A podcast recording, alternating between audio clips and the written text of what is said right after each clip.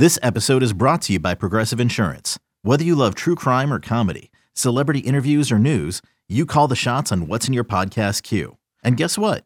Now you can call them on your auto insurance too with the Name Your Price tool from Progressive. It works just the way it sounds. You tell Progressive how much you want to pay for car insurance, and they'll show you coverage options that fit your budget. Get your quote today at Progressive.com to join the over 28 million drivers who trust Progressive. Progressive Casualty Insurance Company and Affiliates. Price and coverage match limited by state law.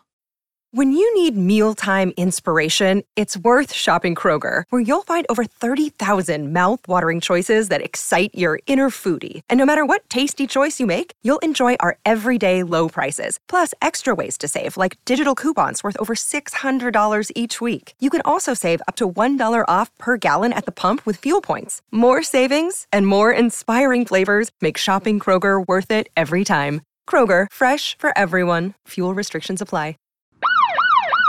Hello and welcome into the 24/7 Sports Football Recruiting Podcast. I'm National Recruiting Analyst Cooper Petagna, alongside 24/7 Sports Director of Scouting Andrew Ivins. Another five-star is off the board. That is Terry Bussey, the number one athlete in all the land. He's also ranked the number 15 player in the top 247 from Timpson High School in Texas. All this guy does is put up numbers. Drew, I haven't even said where he's going yet. He's going to Texas A&M. They now have the number 3 ranked recruiting class in the country. Terry Bussey is the third five-star in that class, joining Cam Coleman from Alabama and Dominic McKinley from Louisiana. And now you got Terry Bussey from Texas. Andrew, a lot to break down. It was A&M, LSU, Oklahoma was in it at the end. This dude, man, he is so fun. I love this guy. One of my favorite players in the cycle. Same. I've said it. He's one of the easiest guys to root for, just with his story. But he's a freak. He is part of the freaks list. And I don't know if there's been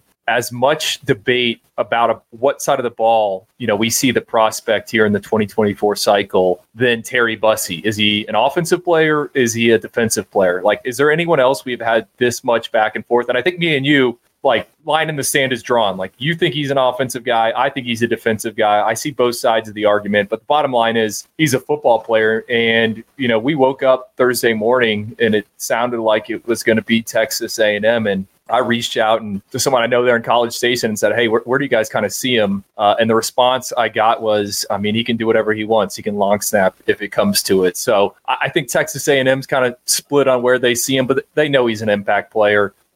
We can rattle off the stats, but there are not many dudes with his combination in really all three phases: special teams, on the back end, multiple pick sixes there as a junior. Then he's a starting quarterback, racks up over 4,000 yards of offense.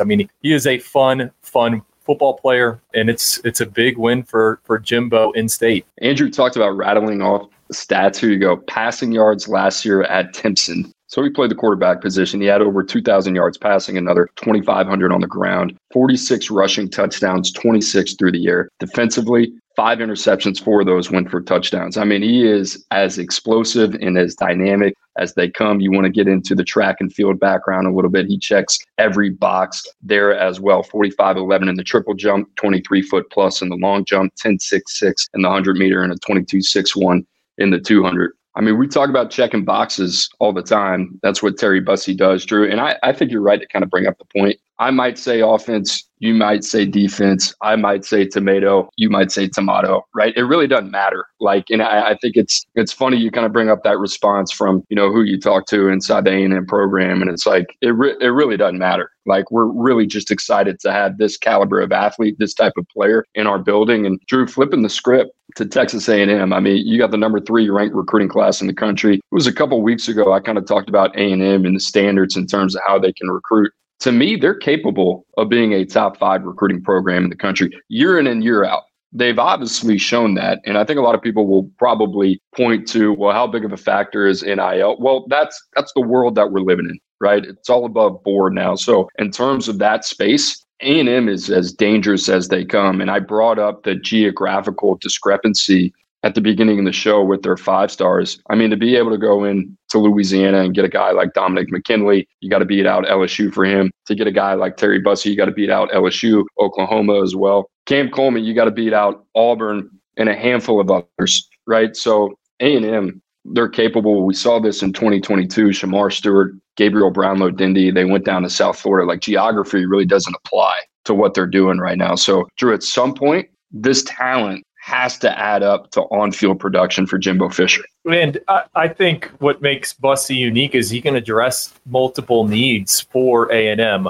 I get kind of the sense that he might be a little bit closer to the defensive back coaches there. And I said it a few weeks ago after that Texas A&M Miami game. Like, I think the Aggies need an influx of new talent there and to hit. And I think Bussey's a guy that would try out at that cornerback position. But if you look on the flip side, right, Cameron Coleman, who I think we could call him a wide receiver one type of player. Huge ceiling with him, 50-50 jump ball winner with elite testing markers. Like, he's kind of that guy. So you have that, but they really kind of missed out on some receivers in the 2023 cycle. So it'll be interesting just to track, where does Bussey end up? And, you know, looking at the recruiting class, Cooper, I mean, you mentioned it, getting a little bit more out of the Aggies. I mean, there are some pieces I think we really like, right? Cam Coleman one, Terry Bussey another, but Dalen Evans, the defensive lineman, Tristan Jernigan, linebacker out of Mississippi.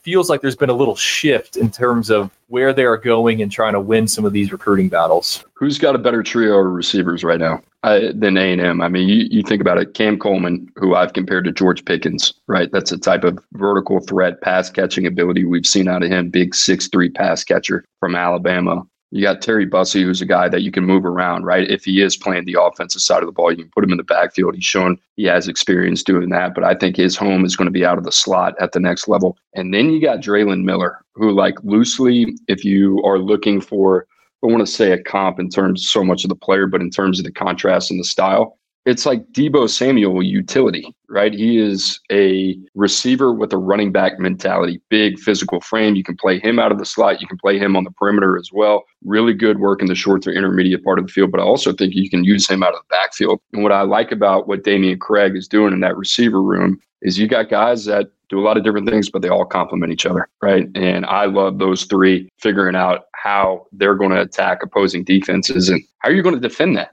right? Especially if you got a healthy Connor Wigman. I mean, it's a lot to be excited about. If you're Bobby Petrino, I mean, it's a dream to be able to have that type of talent. Yeah, and it seems like they're going to have to fight to hold on to some of these guys down the stretch. I mean, Colorado's been linked to Cam Coleman a little bit, but nevertheless, a big, big win for the Aggies. And we'll see how they finish, not only on the field, but I think on the recruiting trail, right? I would anticipate, you know, they're going to be sniffing around. I know Solomon Williams is an edge rusher they like in the Sunshine State. They're battling Texas, Alabama, Clemson for him. I mean, there are still some other, what do we want to call it, ammo out there, you know, that they can fireworks. I don't know. That's fireworks I feel like we use around July 4th. I need to come up with a new term for, you know, as we get up to that early signing period. Presence, maybe. We'll figure it out. Yeah, Terry Bussey, 22nd commit of Texas A&M's class. You think about it, a lot of these programs, I mean, you're seeing programs push 24, 25, 26, 27. So we'll see how much room A&M has left on the board. I'm sure they'll make some room for